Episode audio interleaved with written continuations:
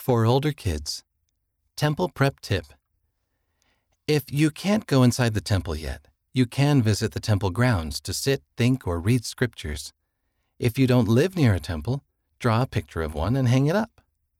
Augur H., age 9, Washington, USA, said, Looking forward to the temple. I am excited to get my temple recommend and go to the Moses Lake Washington Temple when it's finished. It will be only 45 minutes away from my house. Family History Corner. Tell family stories.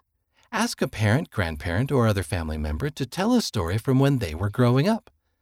What's a story about yourself that you can tell? Read by Wes Nelson.